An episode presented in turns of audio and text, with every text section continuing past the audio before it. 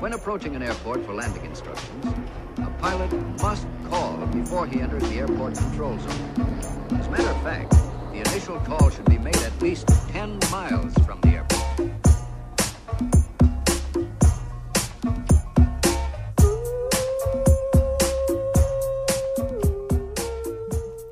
Como é que é, maltinha? Daqui é a vossa Bombex. Bem-vindos ao episódio número 45 de Fuso. Estão bem? Tiveram saudadinhas? Eu também tive. Malta, sinto que este episódio vai ter de ser única e exclusivamente dedicado a. Nova cegueira temporária a caminho! Estão prontos ou não? Portanto, isto basicamente vai ser mais um objetivo ridiculamente grandioso e desproporcional para a zero força interior que possuo. Vamos a isso? Vamos. Então, é que vou precisar da vossa ajuda, portanto, estou já a pôr a nu, estou já a abrir o jogo, estou já a levantar o véu e todas estas expressões idiomáticas do português para desvendar. Eu quero deixar de fumar. Malta. Primeiro, sim, eu fumo. Não, não fumo nos vídeos, não é? Não, não, não é um momento um, apropriado, mas fumo de facto. E explico-vos um pouco. Uh, explico Ai, o que é que está a passar? Estou aqui. O que é que acontece?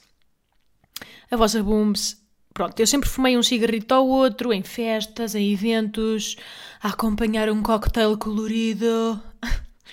Eu gosto de dizer com uma certa nonchalance que era uma fumadora social, sabem? Quando se diz isto, era uma fumadora social, uma fumadora elegante, uma fumadora à la carte. Uh, eu na minha cabeça usava aquele pauzinho a servir de suporte, como as meninas dos anos 20, sabem? Ah! Fumava com classe, puxava um bafo e depois atirava assim a cabeça para trás e largava o fumo com aquele espasmo de dança contemporânea com a cabeça. Era assim que eu fumava.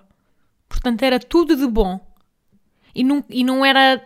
Supostamente há esta teoria, eu sei que deve ser falsa, deve ser aquelas fake news que, que correm para, para dar tranquilidade ao coração dos fumadores, mas eu fumava bem menos do que 5 por dia, fumava pá, e 2, e às vezes passava imenso tempo sem fumar.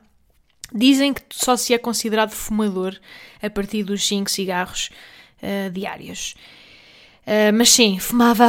Uf, mandava assim. Sabem o gesto de cabeça que acompanha este largar de bafo de tabaco? Assim.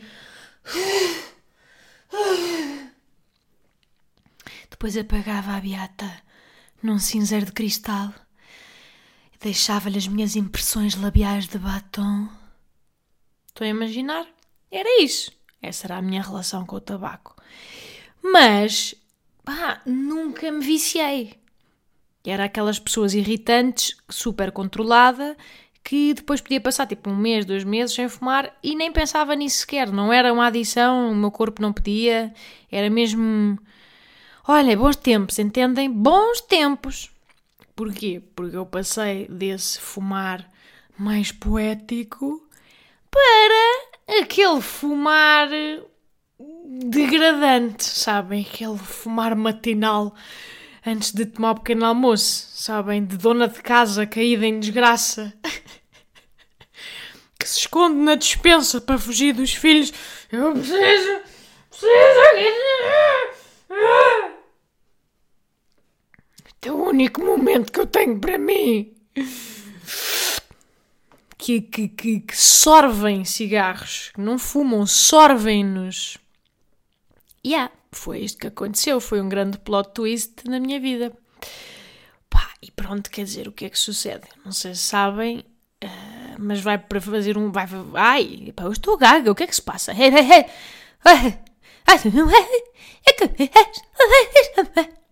Vai para um ano que andou para aí uma gripezita, não é? E que nos obrigou a todos a temer pelo fim do mundo e a comprimir a nossa ansiedade em quatro paredes. Pronto.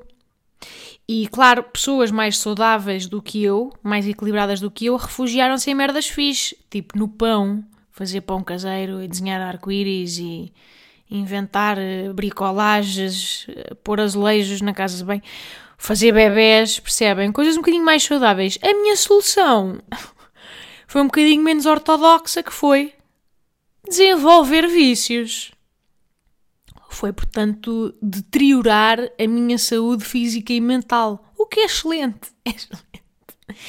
Para anestesiar a minha angústia existencial. Portanto, de repente dei por mim, ali para meados de, de abril do ano passado, estava a limpar meia garrafa de vinhaça todas as noites a meias com o meu namorado. Portanto, de facto, foi, foi uma destruição coletiva. O que é um ato de amor, tipo Romeu e Julieta, sabem? Se eu não vou, se eu vou, se eu vou ficar na merda, ele também tem que ficar na merda e vice-versa. Mas sim, limpávamos uma garrafa de vinho por dia e, e, eu, mal, e eu nunca fui uma moça de beber eh, assim corriqueiramente. Sabem? Tipo, eu era mais o género de, ah, é para sair à noite?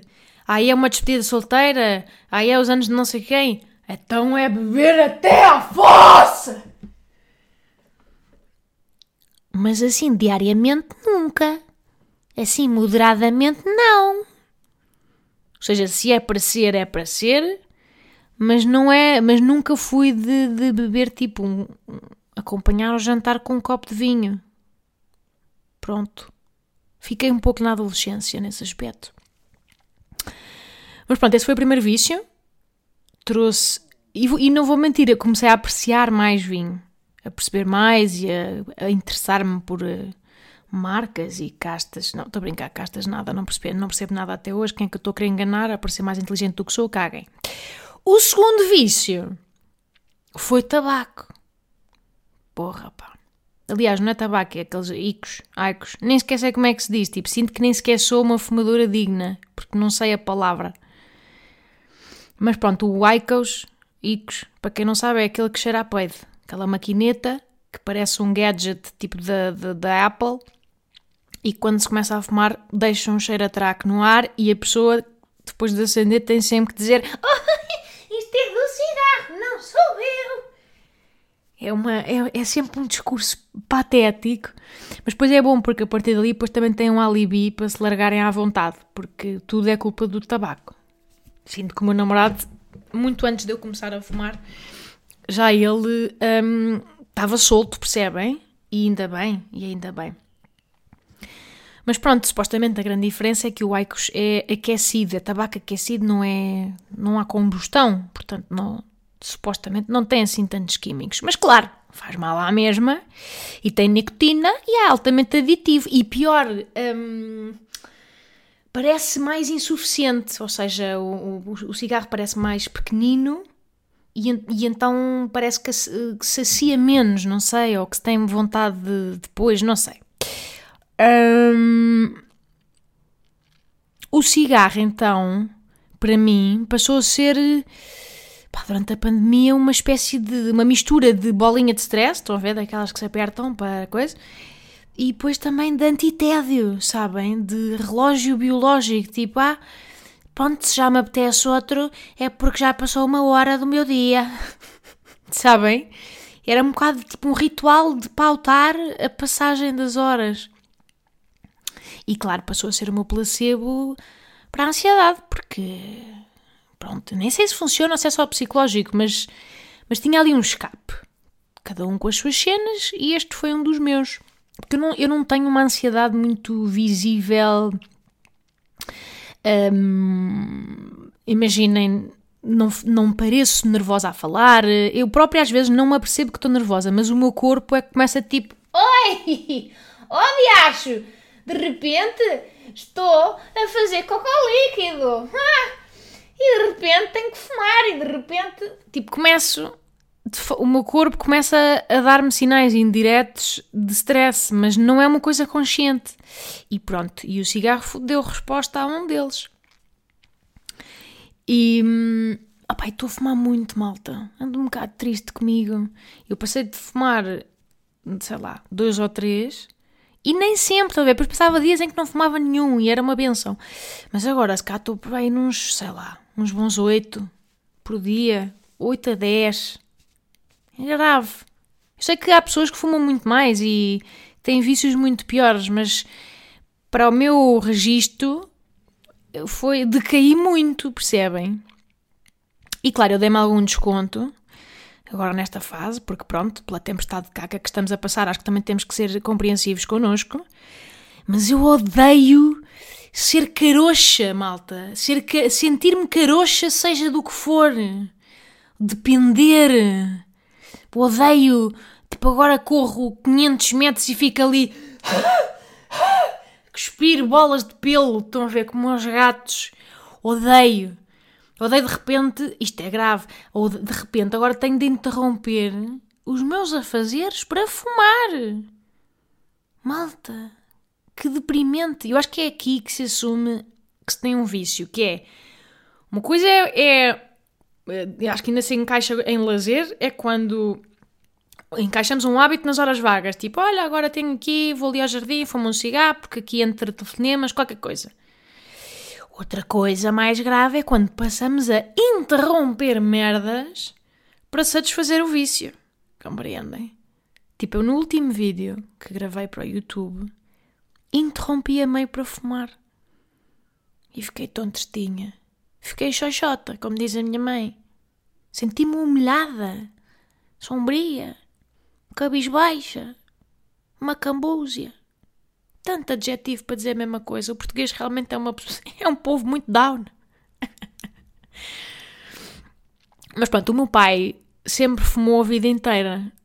E eu acho que é, tenho esta memória de infância muito engraçada, que era, eu lembro-me, provavelmente na escola, em pequenina, sei lá, com 5, 6 anos, 7 anos, devem-nos ter ensinado numa aula qualquer de que fumar matava. E eu lembro-me de ter ficado traumatizada com a ideia de que, pronto, que o meu pai ia morrer de fumar.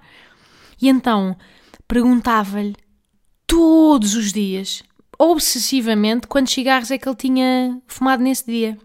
E o meu pai, o meu pai, que é a pessoa mais honesta do mundo, é a pessoa mais transparente e, e, e honesta que eu conheço, malta, todos os dias me pregava um barrete.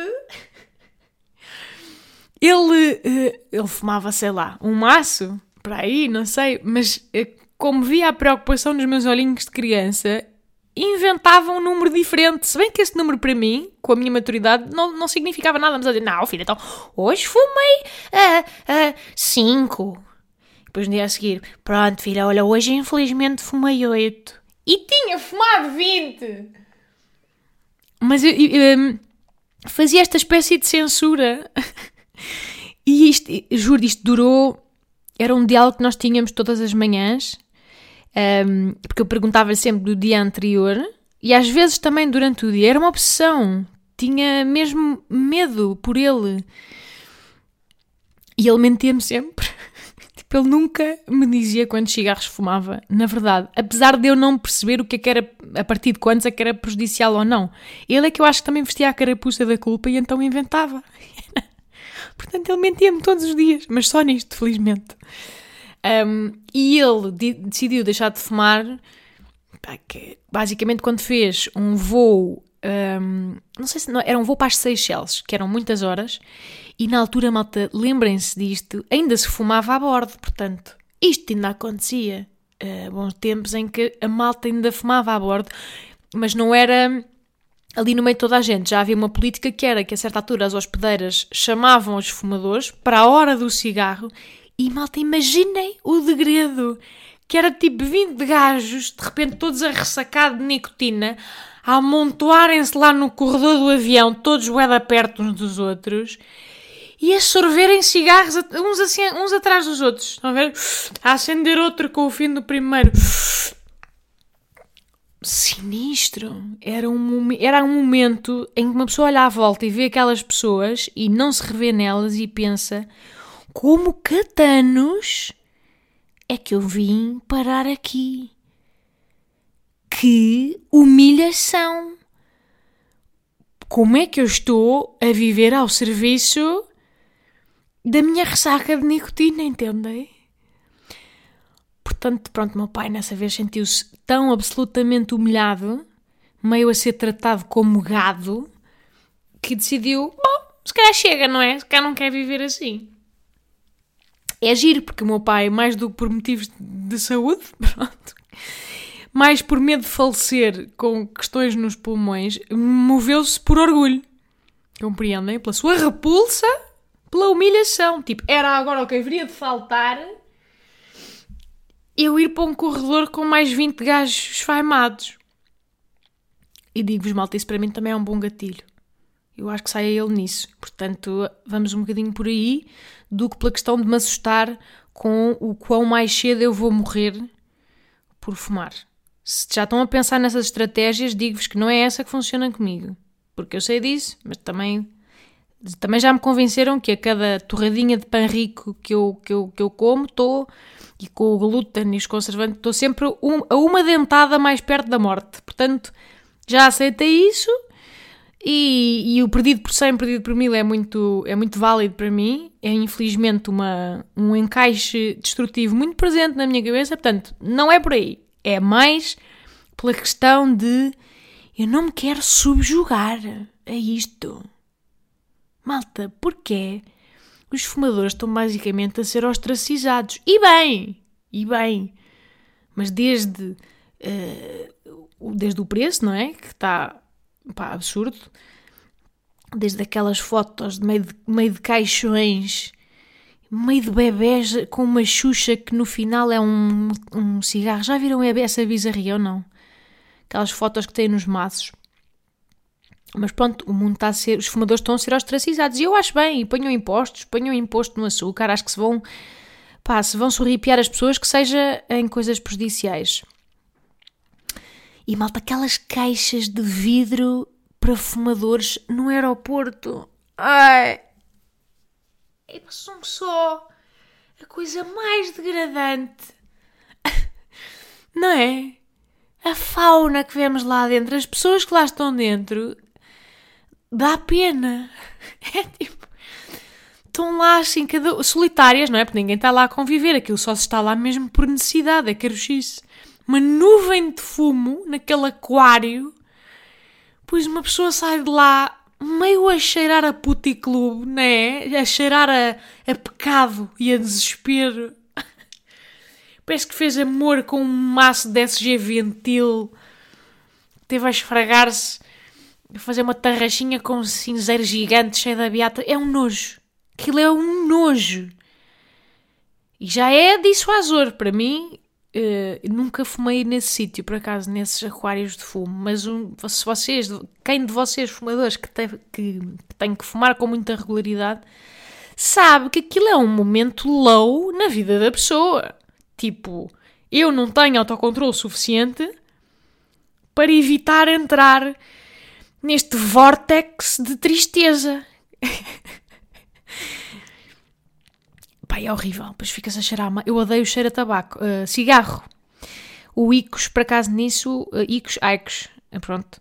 Nisso, bravo. Porque eles, pronto, cheira a peido uh, temporariamente, mas depois não deixa cheiro na roupa, nem nada. Nem deixa aquele hálito nojento, a morte. Mas quer dizer, supõe-se que o Icos faça menos mal, mas toda a gente diz, ah, faz, supostamente por ser aquecido não tem tantos químicos e porcarias, mas meus amigos, nós temos de esperar para ver, não é? Nós só daqui a 50 anos é que vamos ter os raios-x aos pulmões dos fumadores de Icos prolongados, compreendem? Tal como foi com o tabaco, só 50 anos depois é que se começou a perceber que dava cocó nos pulmões. Portanto, com o Icos por muito que se vá fazendo assim um estudo aqui, um estudo ali, é obviamente o efeito prolongado que conta à la longue, não é? Que horror, agora vocês, estou aqui a deixar-vos um pouco em mais, não é? Para os fumadores que se calhar estão... Mas tem que ser, malta, isto é verdade, também não podemos fingir demência, já fingimos demência com tanta coisa. Pronto, o que é que acontece? Eu, sendo uma pessoa, como vocês sabem, iludida no geral, quanto a cegueiras temporárias, eu nesta malta, eu sei, conheço-me e sei dizer-vos que eu vou precisar de ajuda para deixar. Portanto, não, não consigo fiar-me apenas e só na minha força interior que é apenas um fiapo, não é? E agora então em pandemia esqueçam. Não dá. Vou estar. Eh, tenho demasiado tempo de ócio para, para, para, para, quer dizer, para queimar em craving e para, e para desesperar por não poder e para, e para, para o conflito interior. Não quero. Não quero. Preciso de ajuda. E quanto mais não seja, eu quero pagar, malta. Quero pagar por isto, para me sentir comprometida. Eu sempre fui assim. É, parece, parece que sou uma diva, mas mesmo com dietas e não sei o quê, eu quase que me apetecia escolher tipo uma nutricionista cara. E não tem nada a ver com as skills, é só porque se eu pagar, estou comprometida. Estou a perder dinheiro se não cumprir. Compreendem? E quero deixar de repente, mas já é uma coisa que eu decidi, quero, uh, não dá para, para mim não vai funcionar esta coisa gradual, agora reduz, reduz, reduz, não. Não funciona, como vocês já sabem, se já aprenderam algo sobre mim, é que eu sou uma pessoa de extremos. ou é tudo, ou não é nada. Portanto, eu quero, malta, quero uma coisa épica, entendem? Eu quero o Braveheart, quero fumar o meu último cigarro em slow motion, entendem? Com a banda de sonora de Vangelis por trás, tipo.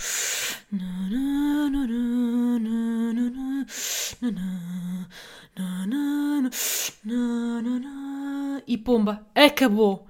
E depois um, um acabar sofrido, estão a ver a tirar assim a beata para o chão pum, a, a tirá-la e o cigarro rodopiar no ar, a lançar chispas para o coisa, e depois galgar com o pé, tumba, tumba, tumba, tumba para os lados. Assim um plano fechado da minha cara a realizar que tudo muda a partir de hoje. Tem que ser tudo simbólico e solene, sabem? Não dá para ser, olha, agora não quer mais, pronto. Não. Não, não, não dá. Tem que fazer um build-up, tem que fazer uma contagem decrescente. Tipo, faltam 17 dias, 8 horas e 178 cigarros para o fim. E tipo, taca, taca, taca, assim a, a reduzir. Porque assim vão mentalizando. Lá está, malta. Se uma pessoa se atravessar, a parada aumenta. É mais humilhante falhar voltamos à questão da humilhação do orgulho, que já perceberam que é um dos melhores gatilhos para mim. Portanto, o que é que acham que eu estou aqui a contar-vos isto, malta? É para aumentar a pressão sobre os meus ombros e para vocês me cobrarem. Compreendem? Estamos nisto juntos, como sempre. Pá, e entretanto, falaram-me. Isto é bizarro, malta, que eu ainda não entendi muito bem falaram-me de, de um senhor em Beja.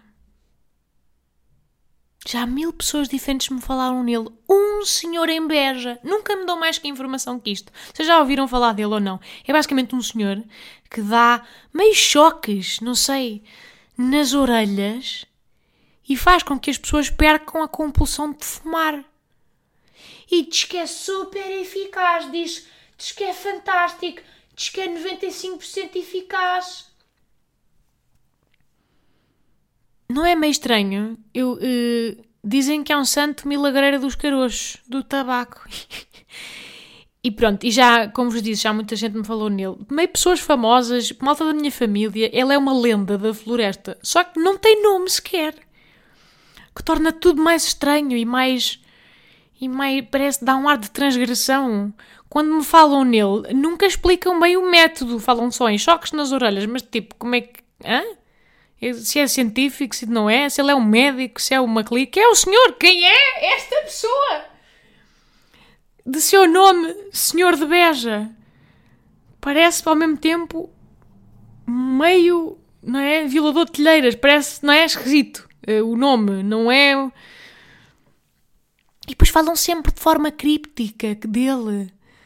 Como se fosse tipo um xamã da candonga, meio em segredo. Tu pegas em ti, tu não dizes a ninguém e tu vais a beja. Entendes? Não fazes perguntas. Desculpem, isto é horrível de comparar, mas parece meio, não é? Meio ir a Badajoz, uh, tratar de. Credo, que horror, agora ficou pesado, vocês percebem. Mas contam-me sempre: pronto, tu vais a Beja, depois fuma, fumas o teu último cigarro à porta da clínica, depois levas uns choques nas trombas e digo-te, tu nunca mais fumas. a malta diz-me isso, tipo, atravessa-se.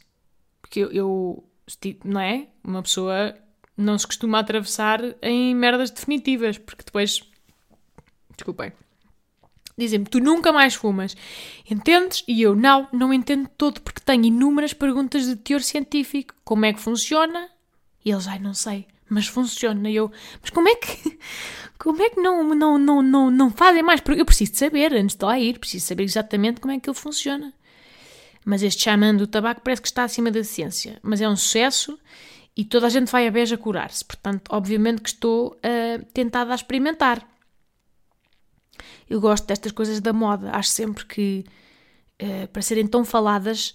O ponto é: é tudo o que é banhices da cobra acaba sempre por se desvendar, porque é impossível um número tão grande de pessoas manter uma fachada. Imaginem. Todas aquelas teorias da conspiração, isto é agora uma teoria que vou tirar do rabo para vocês perceberem a minha cabeça todas aquelas grandes teorias da conspiração, tipo, um, sei lá, das Torres Gêmeas, de que era um, foi um ataque feito pelos Estados Unidos, um, tudo o que são, assim, grandes teorias, eu acho que é completamente impossível uh, para um número tão grande de, pessoas manter uma mentira de, desta dimensão sem se ter chibado, entretanto. Percebem? Acho que é completamente contra a natureza humana uma tão grande quantidade de pessoas eh, mentir desta forma e manter um, um, um, sistema tão intrincado de invenção e de proteção de testemunhas, digamos assim, para ninguém se ter chivado. Portanto, acho sempre que é muito difícil.